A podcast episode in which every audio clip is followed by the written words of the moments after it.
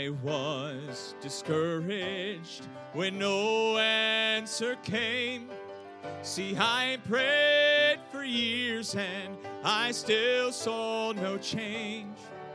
I was ready to give up, thinking, what could I do?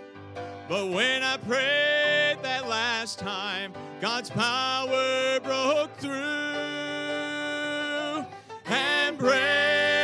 Just as big as God is.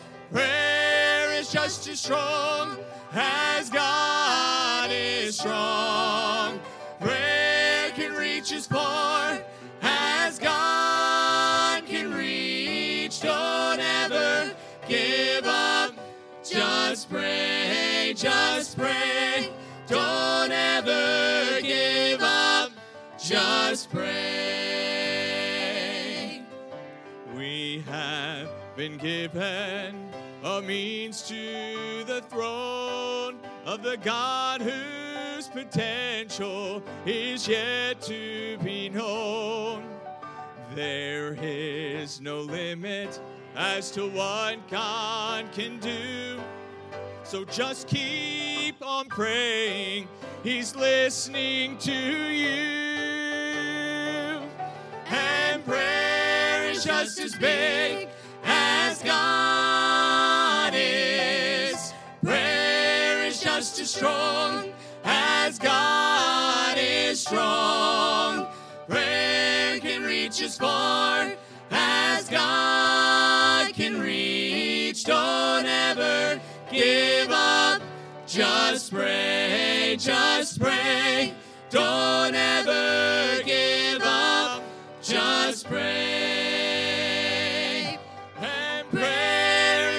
as big as God is.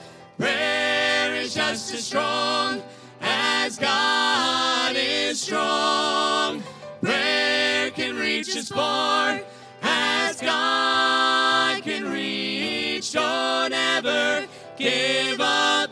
Just pray, just pray. Don't ever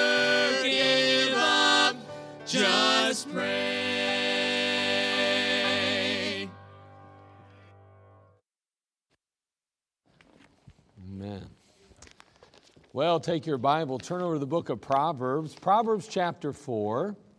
Proverbs chapter 4. Last week, again, we began a series uh, in the Sunday evening uh, How to Have a Good Life. How to Have a Good Life. We take it out of Proverbs chapter 4, beginning in verse 23. We go on through verse uh, chapter 5, verse 2. Proverbs chapter 4, verse 23. The Bible says, Keep thy heart with all diligence, for out of it are the issues of life. Put away from thee a froward mouth, and perverse lips put far from thee. Let thine eyes look right on, and let thine eyelids look straight before thee. Ponder the path of thy feet, and let all thy ways be established. Turn not to the right hand, nor to the left. Remove thy foot from evil. My son, attend unto my wisdom, and bow thine ear to my understanding, that thou mayest regard discretion, that thy lips may keep knowledge. Well, Father, we come to you. We want to thank you again for another opportunity to just open up your word and give consideration to it. How desperately we need the truth today in the world in which we live. We need the truth in our lives, our relationships, our churches, our country. We need it in our world. And I ask that, Lord, you would once again speak to our hearts and do a work in our lives. Reveal to us what we need and open our eyes to your understanding. We love you and we need you. Now, Father, allow me to be an instrument in your hand. Fill me with thy Holy Ghost. And Lord, again, anoint every listening ear. And Lord, may we truly, Father, glean from your word exactly what, Father, we need. Again, we cannot do this without you. We just ask that you would work in our hearts even this evening. In Christ's name, amen.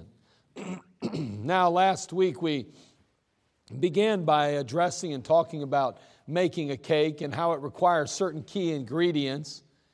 And we said that a good cake, and I had people, I had somebody even bring me like weird colored flour and say, see that there are different things than, or was it sugar? Sugar. It was all kind of crazy colored sugar. And I'm like, okay, whatever, okay? You know, you, you got me, okay? You got me. I don't know what it, what it is. You know, I was talking about, if you were here last week, you know I had it all mixed up. And uh, boy, I tell you what, I, I got schooled this week and I learned a lot. Now, I can't cook any better, but I learned a lot, okay? I could tell you about different sugars and all kinds of stuff, but I can't, I can't cook no better. Uh, my wife wouldn't let me cook anyway. She hates when I get in the kitchen and start cooking anything because I make such a bad mess, you know, destroy the place. Uh, I, I don't know. I don't clean as I go. I just go after I'm done. And I just say, okay, you know, I, I did the cooking, you know. It gets pretty ugly.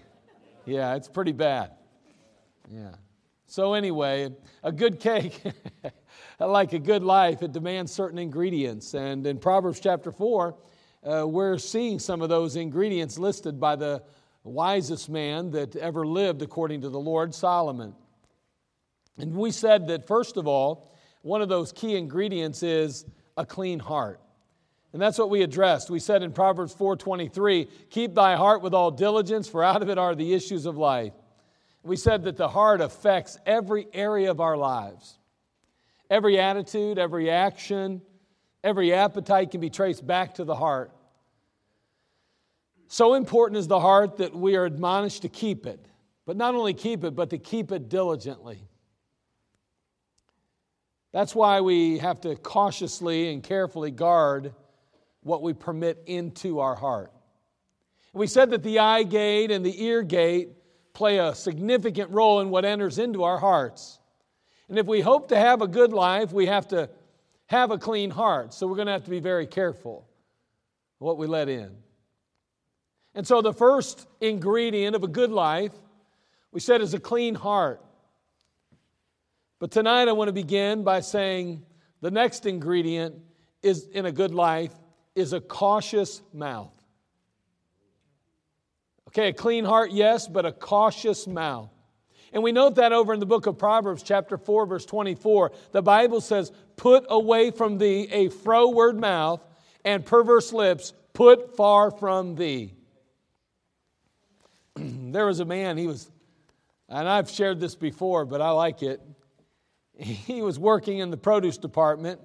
And while he was working in the produce department, he was asked by a lady if she could buy half a head of lettuce. He's like, Half a head of lettuce? Are you serious?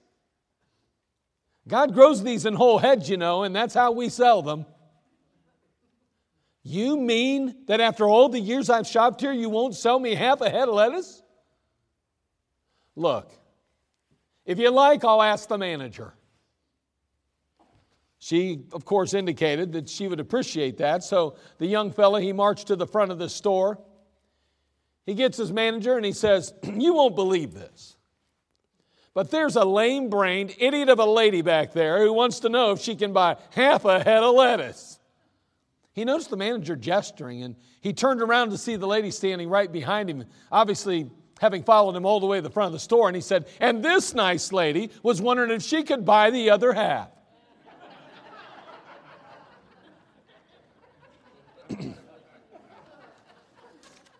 Well, later in the day, the manager, he corners the young fellow and he says, You know, that was the finest example of thinking on your feet that I've ever seen.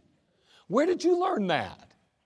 He said, Well, I grew up in Grand Rapids, and if you know anything about Grand Rapids, you know that it's known for its great hockey teams and its ugly women. The manager's face kind of got a little red, and he said, My wife is from Grand Rapids. And which hockey team did she play for?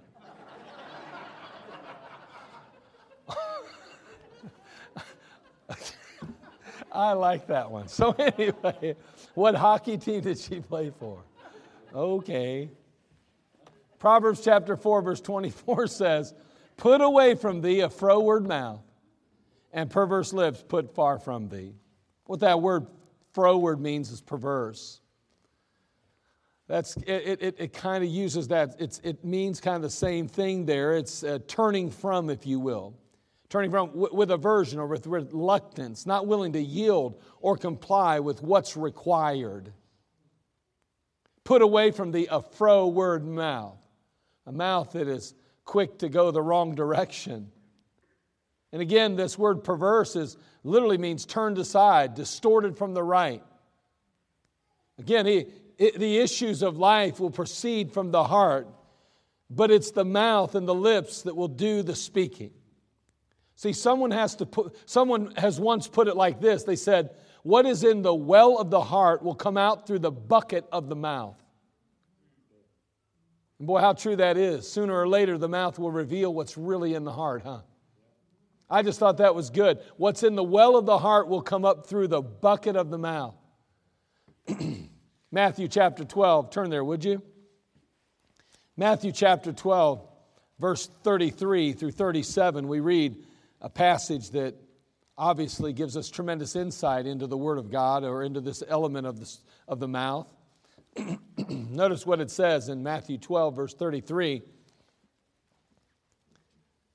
Either make the tree good and his fruit good, or else make the tree corrupt and his fruit corrupt. For the tree is known by his fruit. Verse 34. O generation of vipers, how can ye, being evil, speak good things? For out of the abundance of the heart the mouth speaketh.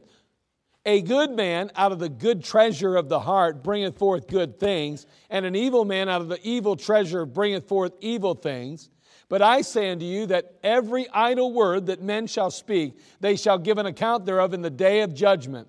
For by thy words thou shalt be justified, and by thy words thou shalt be condemned. Wow, that's some powerful, powerful words concerning speech.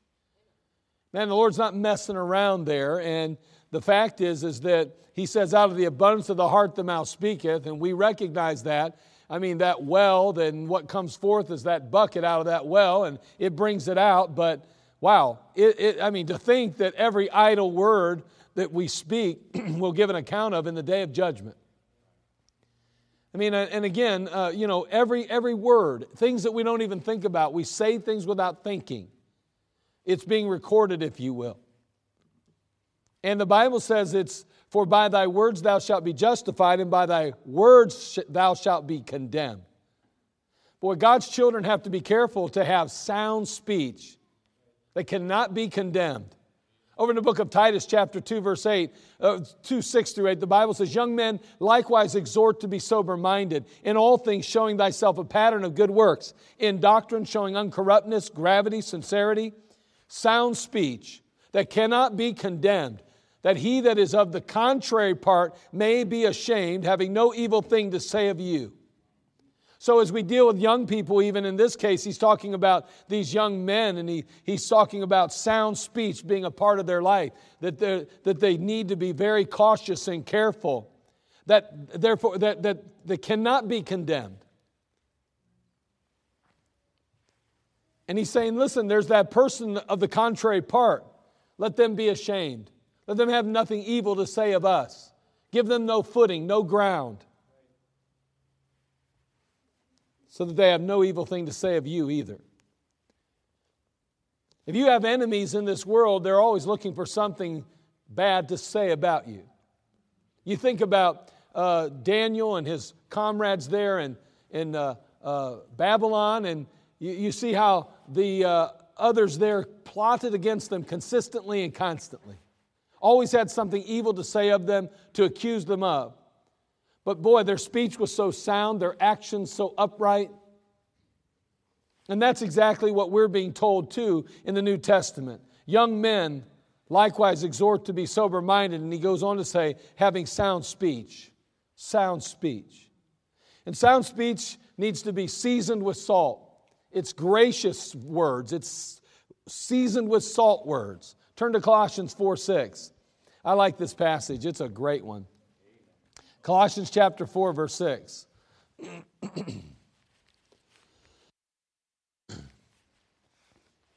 I want to have a good life. Well, then you need to obviously have a clean heart, but you need to have a very cautious mouth. Be very careful what you say. Notice Colossians 4 6. Let your speech be always, always with grace, seasoned with salt, that ye may know how ye ought to answer every man. Uh, the ancient Romans, they would listen to one of their orators and they would look at each other and they would sometimes smile and say, Cum grano salis. It means take it with a grain of salt. So somebody's speaking, and there they are uh, running their chops, so to speak, and a couple of them are out in the audience and they're looking at each other like, take that with a grain of salt. There's no real authority there, there's no real understanding there, no knowledge there. Christians are supposed to put the salt into their speech and keep their words pure and honest. We shouldn't be talking, uh, saying things that aren't true. We shouldn't say things that aren't honest. Proverbs has a great deal to say about human speech.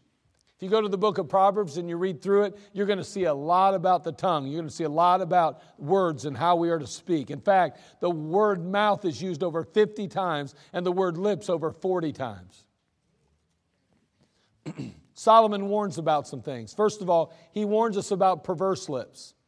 Look, if you would, in Proverbs, uh, we've already seen it, I should say, in Proverbs 4.24, put away from thee a froward mouth and perverse lips, put far from thee. Not only that, but he warns us about lying lips. In Proverbs 12.22, look at Proverbs 12.22. What a, these are just important thoughts. The tongue, the lips, we have all said things that we regret. No one has ever regretted what they haven't said, they only regret what they did say. You say, Well, I regret not saying this. I'll guarantee you, in my life, there may be a few things I probably should have said, but I can guarantee you, far more outweighs uh, that every when I've opened my mouth, that's when I really put my foot in it. You know, yeah, that's, that's what we're talking about. I didn't regret not saying something. I didn't have to be worried that I said the wrong thing. It's when I open my mouth that I have to be worried about that. Notice he says, lying lips. Proverbs 12 22. Lying lips are abomination to the Lord, but they that deal truly are his delight. That ought to sound familiar. Most of us memorized that. A number of us did last year in our, our, our uh, 50 club. Lying lips are abomination to the Lord.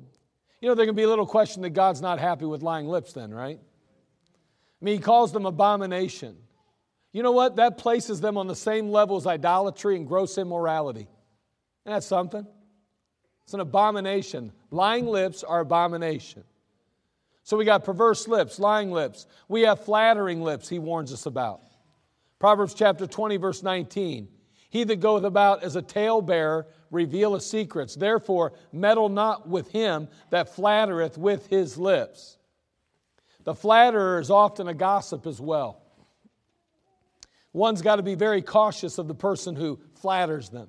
If somebody flatters you, you ought to probably have your guard up. You know, when they all start that, oh, you're the greatest, uh, man, you're so wonderful, and you're thinking, really? And you know, in the, in the flesh, we like to feel that way, you know. People, we, like, we want to be encouraged and we like to be patted on the back, of course, and there's nothing wrong with that in most settings, but a flatterer is doing it with the wrong motivation. A flatterer is trying to, I don't know, trying to uh, kind of get, weasel their way into your affection or trying to do something in order to ultimately, uh, you know, I guess give you enough rope to hang yourself. Matter of fact, in this particular case, you got to be careful that person flatters you because then he's talking about that they'll go on and they'll talk about you behind your back, even. So they'll flatter you to your face and then they'll say negative things about you the, uh, when you're not around. You know, and again, I, I, I'm you know, I, I, appreciate so many times somebody will up and say, Preacher, that, that message hit right where it needed. I, I needed that today, and things like that. And I'm like, Praise God, that's wonderful. Man, I'll tell you, God's good, isn't He? But here's, if somebody started coming to me all the time, you're the greatest preacher ever. I can't tell you how good you are. You're awesome. You're the best. I'd be like, what do they want? You know what I mean? If it was like, and you could tell, you know, you, I don't know, you just got to be careful, right? And then, then, then after they get done with all that mess, they go home and sit around the dinner table and they talk about you. That wouldn't be good, would it? That'd be pretty bad. Somebody says, you know, I just really, I don't know why, but you know, you and your husband, it's you guys are such a blessing, and it just seems like you guys get along so good. And I'm just, I tell you, yeah, yeah, yeah. And then they, you know, they tell their friends, you know, I was over there the other day, and it seemed like there's some real tension between the two of them. I mean, she told me a certain thing, and I'll tell you, I've been kind of thinking about that, and I think what she's really saying. You know what I mean? That's what he's talking about. He that goeth about as a talebearer reveals secrets. Therefore, meddle not with him that flatters with his lips. What's he saying? Don't talk. Don't don't be. You better be careful with that person who's giving you a lot of praise because they're probably most likely a talebearer too, because they go hand in hand. He says not only that, but Solomon warns us about perverse lips, lying lips, flattering lips, but deceptive lips. Deceptive lips. Proverbs 24, 28. Proverbs 24, 28. he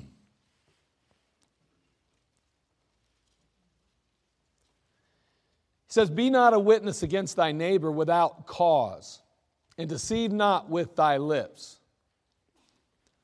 You know, he, he right off the bat says, you know, don't be so quick to testify against your neighbor, you know. But if you're going to, then you better speak the truth and don't be found to be a false witness. And he says there, and deceive not with thy lips.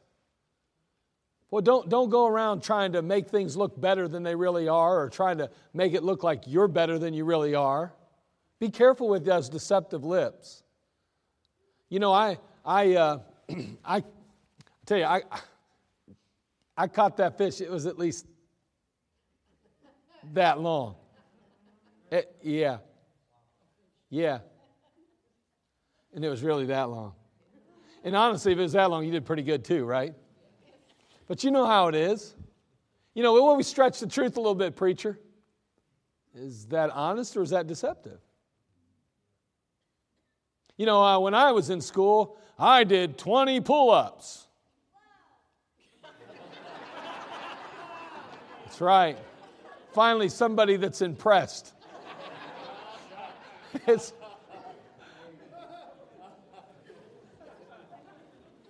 but really you only did 12. Right? Hold on. Now that's deception. Right? That's deception. You know? It'd be like me saying, you know, I average 55 yards punting football, you know, punting the football. When I was, when I was in 10th grade, I was, or when I, let's see, what was it? When I was in 10th grade, no, I was in ninth grade. I was in ninth grade. I went up to the high school. I wasn't in high school yet. And I remember punting for the coach there that was at the high school. He's had some guys out, and I went and kicked for him. And I uh, punted the one ball. I, was, I remember I was on the 50 yard line. It went way into the end zone. And he was like, dude, you're in ninth grade. Next year, you'll be up here in 10. And I thought, yeah. But that was the best kick I ever kicked, I think. I couldn't have done that two times in a row if I tried, probably. But it looked good that time. He just happened to be looking at me when I kicked that one. I was like, yeah. Oh, I kicked him 55 all the time. No, I didn't. No, it's 54, 53. but you know, we're deceptive, right? If we're not careful, we can be kind of deceptive, trying to build ourselves up or something. You know, just be careful with those deceptive lips. He says, You better be careful. Hey, we want to have a good life. Uh, deceptive lips aren't going to help you with that one. And then finally, undisciplined lips. Look if you would in Proverbs chapter 10, verse 19.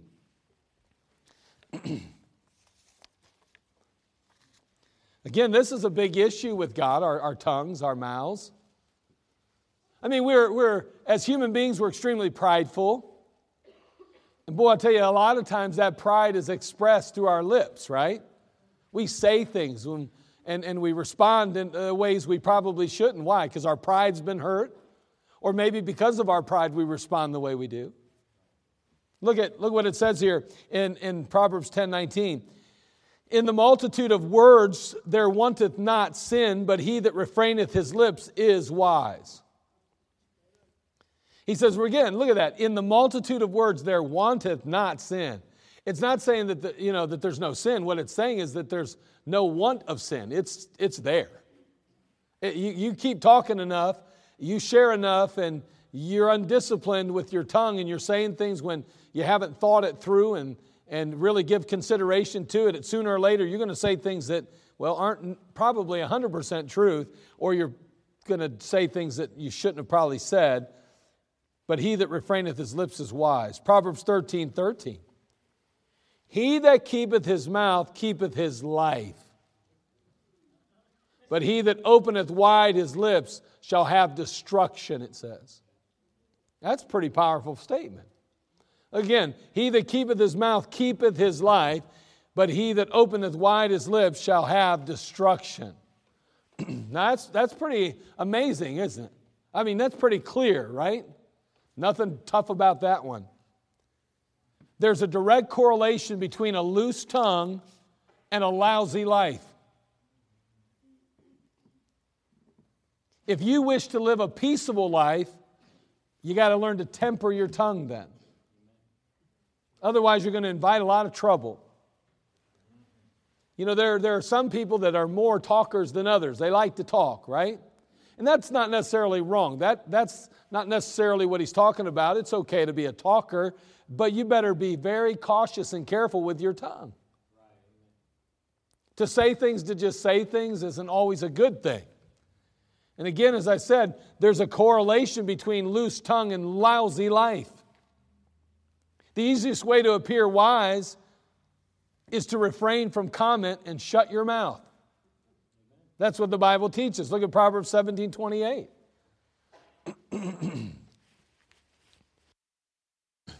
I'm just going to say this. You don't have to agree with me. And again, I'm, I'm not anti children. I love kids. I don't think children should be running their chops the whole time they're around adults. I got that phrase. I learned it from Brother Keith running your chops. So if you didn't like it, go talk to Brother Keith. That's his fault.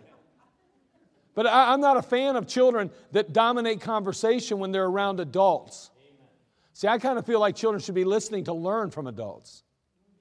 Now, I have no problem with children talking when it's uh, appropriate. I get that. But I have been, I've been in conversations with adults where their children have taken center stage in the conversation. I'm thinking, what's that about?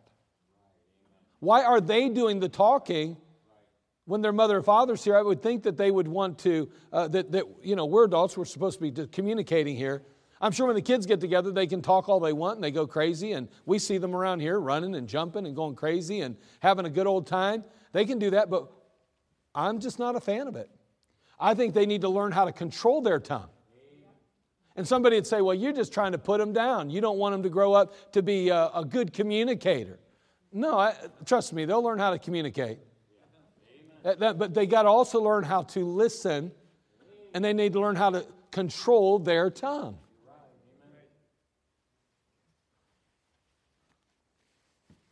Thank you, preacher. We love you for that honest account in your mind. And you don't have to agree, that's your business, okay? Don't do what you want. But I'm just saying, I do think it's a problem today in the world we live in. And it's only getting worse, too. It's been said again, and I mentioned this a little bit, but I heard it said, I have often regretted my speech, never my silence. I kind of like that. We get the idea that we got to say something to fool people, right? I got to sound smart. I got to look good. But the best way to impress is often to keep silent. The moment we open our mouths, we reveal who we really are. Sometimes that's good and other times it's bad, right? The mouth can get a person into all kind of trouble. Then I learned a long time ago, and again, I do a lot of talking, don't I? I mean, I'm a preacher, I got to talk all the time. Let me tell you, there's a, there's a lot of responsibility there. It's, it's, it's, it's almost scary at times. But I can go into a room where I'm not I, I honestly, I can go in and listen all day long. Doesn't bother me a bit. People are like, hey, who's that guy? Huh? And they, whether you agree or not, they say, he looks pretty smart. Most of the time they don't. But anyway, I get, you know, I'd like to think that, you know, wow. So, uh, what do you do? I'm a pastor. Well, what do you think about this? Great. I, I, huh, pretty wise guy. Not wise guy, you know, but wise person. Right. You know, I mean, we do too much talking sometimes. We reveal how ignorant we are in certain things. We try to fit in and we try to say something to fit in when we probably don't at times. If you don't know anything about a subject, you probably shouldn't offer a lot of information because it's only going to make you look like you don't know. Is, am I, am I, I know I'm not talking real eloquent tonight, right? Because I'm just using my tongue, not my brain. if I only had a brain. That's like that came to my mind. You know, I don't know. You, you ever see that show? Okay, but anyway, I, I'm out of it tonight, I'm telling you. I, I am, I'm out of it. I just, the mouth gets us into all kind of trouble. So evil speech is sure an indication of an evil heart. Thus, Solomon urged us to put away perverse lips. Now, it's interesting. Eh, you ever known somebody that cusses all the time? It says a lot of bad things a lot. But it, you know what? It's interesting. If they go work for a person who does not tolerate bad language, do you know they don't cuss? When they get around that person, they're not cussing because they know they might lose their job. Do you know what that says to me? It says to me that everybody or anybody can control their tongue if they really want to. now, they may have a slip of tongue, don't misunderstand me, they may slip of tongue. I mean, if you ever go to a construction site sometime, uh, you'll get a real education within the first five minutes. But you go into certain offices where it's not acceptable to talk, like go to a doctor's office, you don't usually hear people cussing to the patients. Because that's not considered professional, right? So you're telling me that nobody that works in a doctor's office uses foul language? No, they choose not to. They say, I can't because I might lose my job.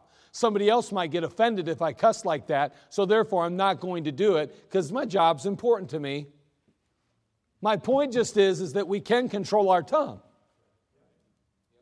Now, you and I, we're Christians and we have the Holy Spirit living in us, but let's be honest. If we're not careful and if we start to get real loose, we can ultimately say things we shouldn't say. You could be nailing and nailing and hit your thumb and say something you shouldn't say. And you say, yeah, but you can't control that. Oh, yes, you can. Remember that, remember that, that well? remember that well? There it is. Look at the well. See it down there? And then there's that bucket, remember? Hey, I've watched enough westerns. I see them out there. And, and you go like that, and you, the bucket comes up with water in it. What's in the well?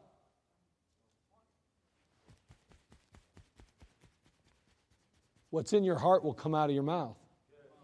See, you, you start putting the right things in your heart, then all of a sudden you'll have control even when you don't think you could. The problem is we're not working enough at trying to have the right things in our heart. We're not saturating ourselves with the Word of God like we should. We're not thinking on these things according to Philippians 4 8 like we ought to. We're not bringing into captivity every thought to the obedience of Christ. We've got to do those things. I wonder if Jesus, as a carpenter, ever hit his thumb with a hammer. Whatever he did. Do you think he cussed? I don't. Bible says he never sinned. Now wait a second. We're to be what? Christ-like. We're to be in the image of Christ according to Romans chapter 8 verse 29. Well, how's that happen? That happens through that being transformed by the renewing of our mind, that we may prove what is that good and acceptable and perfect will of God. So there's a transformation that takes place. How do we get transformed? It's through the mind, it's being saturated through the Word of God. Wherewithal shall a young man cleanse his way by taking heed thereto according to thy word. He goes on in, in that same chapter, and I always get those ones mixed up, but he says, How shall he? Oh, no, he says, I do it every time. Let me look at it. I'm, I'm messing it up again.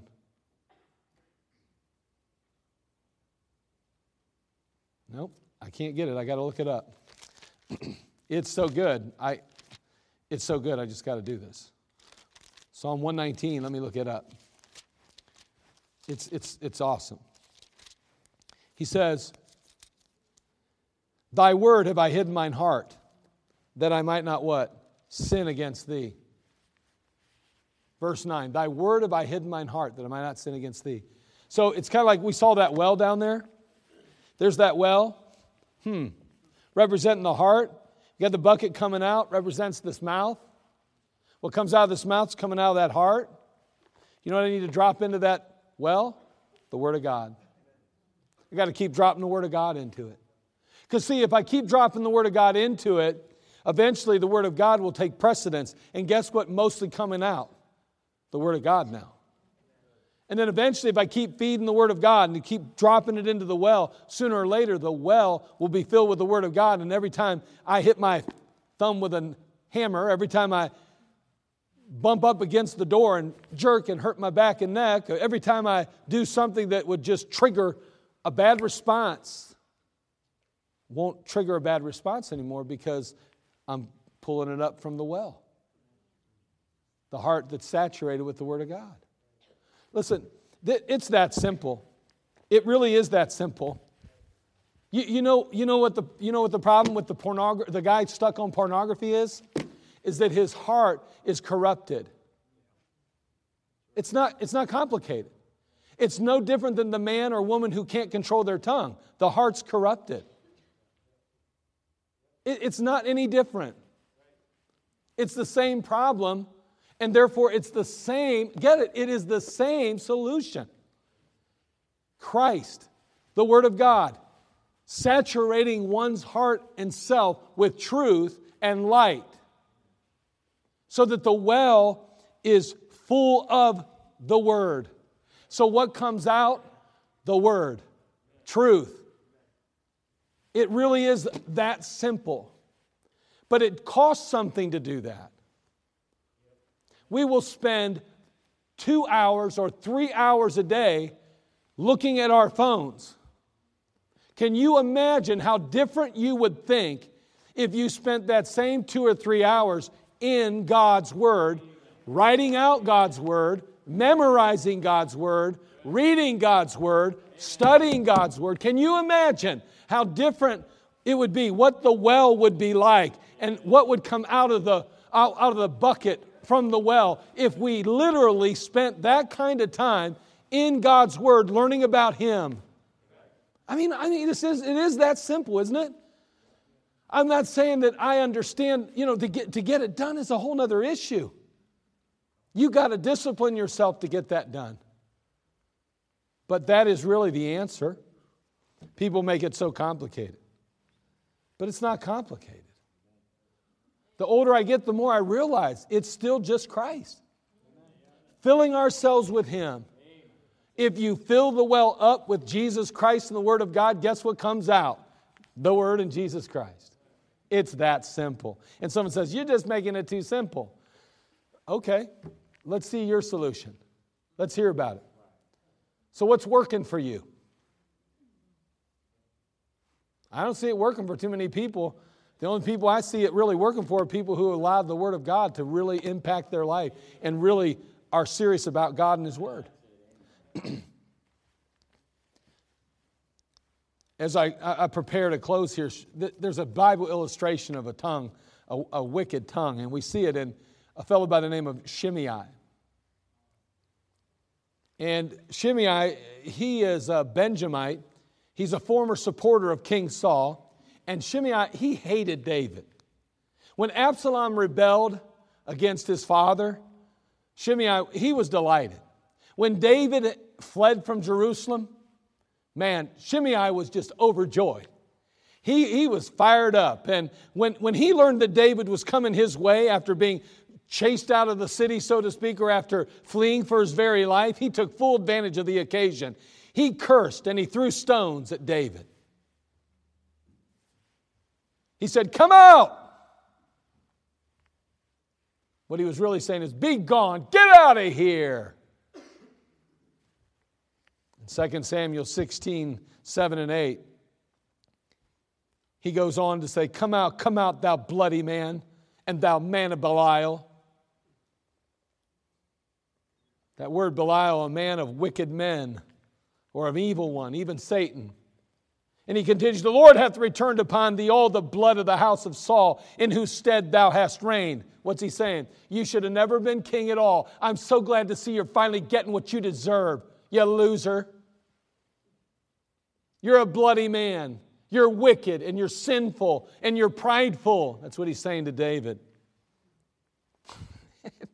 And the Lord, he said, hath delivered the kingdom into the hand of Absalom thy son. And behold, thou art taken in thy mischief because thou art a bloody man. He's cursing David. Little did Shimei know that all that stood between him and sudden death was the grace of David. Because in 2 Samuel 16 9, then said Abishai, the son of Zeruiah, unto the king, Why should this dead dog curse my lord the king? Let me go over, I pray thee, and take off his head. I guarantee he could have done it. You know, Solomon knew all about Shimei, and in the end, he ordered his execution. Solomon would go on to warn his son about a froward mouth. That's what we've been reading about in the book of Proverbs here. You don't, you don't get away with the wrong kind of speech. Sooner or later, it catches up to you. My dad used to say, You better watch what you say, you're going to say it to the wrong person. You're going to run up against somebody going to like what you had to say. Go ahead and speak your mind, but you better be willing to back it up. Sadly enough, you can't always back up what you say, and the truth is, is that from the Word of God standpoint, it can destroy your life. Young people, adults alike, we need to be very careful. You want a good life? You, you really, I mean, you want a good life, then you had better be very cautious and careful with your mouth. We've considered another ingredient to having a good life that cautious mouth. Remember, don't forget about that well and the mouth is, and, and that the mouth is the bucket. Out of the abundance of the heart, the mouth speaketh. James put it this way in closing, chapter 3, verse 10. He says, Out of the mouth, same mouth proceedeth blessing and cursing. My brethren, these things ought not so to be. Doth the fountain send forth at the same place sweet and bitter? Can the fig tree, my brethren, bear olive berries, either a vine, figs? So can no fountain both yield salt water and fresh. He points out a common practice among men and women in verse 10 that we like to use our tongue for both blessing and cursing. We want to say the right things, but then we also use it for the wrong things. He points out then that God didn't design that to be the case. That's not how he designed it. He says, Look at nature. It's not the way it's supposed to be. Doth the fountain send forth at the same place sweet and bitter? See, it doesn't work that way. God didn't create you to say good things, but then bad things. Finally, he concludes Our wicked mouths are not of God, then. They're rooted in our own sinfulness and selfishness. So, on the one hand, we're blessing, on the other hand, we're cursing. Do you know what he's saying? He says it's real simple. You have a heart problem that needs addressed. Don't deceive yourselves, he's saying. You are not right with God after all. This tongue will betray our testimony often. And that can't happen. We're Christians, and the world needs to see and hear a good testimony. We want a good life. You want a good life? Have a clean heart and a cautious mouth. It'll make life go so much smoother, so much easier. I was just talking to somebody the other day. I said, I, I had to learn the hard way I always had to put my two cents in. I always had to say what I felt. I thought that that was like a badge of honor. Speak my mind. You know where I stand. What I found was is that as I started getting closer to the Lord in my life, I started realizing that I had to constantly and continually apologize for certain things I've said or the way I said them. I got tired of having to apologize, to be frank with you. And I finally said, you know what? This is dumb. I'm just going to keep my mouth shut till I learn how not to say the wrong things. And you know what the truth is is that I believe there's a number of people that have to learn that lesson as well. I'm not the only one that had to learn it. And there's still times I got to exercise my own advice. Even a fool, when he holdeth his peace, is counted wise, and he that shutteth his lips is esteemed a man of understanding. Let it be said of us that that verse applies. Let's be very cautious with our mouths. Very cautious with our mouths. Father, we come to you. We ask, Lord, that you just speak to our hearts and help us. Lord, we, on one hand, will bless, and on the other hand, will be cursing. We'll, we'll say something positive about someone, but then negative about someone else. Or that's not how we're supposed to live our lives, and that's not how you intended it to be. As believers, Lord, help us to saturate our minds with the Word of God and the truth, the light, that what comes forth out of our hearts will be those things which are pleasing in your sight. The psalmist said, Let the words of my mouth and the meditation of my heart be acceptable in thy sight, O Lord, my strength and my redeemer. Father, help us to have that as our prayer, even. We do love you. We need you now. Let the words of our mouth and the meditation of our heart be acceptable in thy sight. O Lord, our strength and redeemer. We love you. We thank you. In Christ's name, amen. Let's all stand, every head bowed, every eye closed. Who knows? Maybe, maybe you're warring with some things in your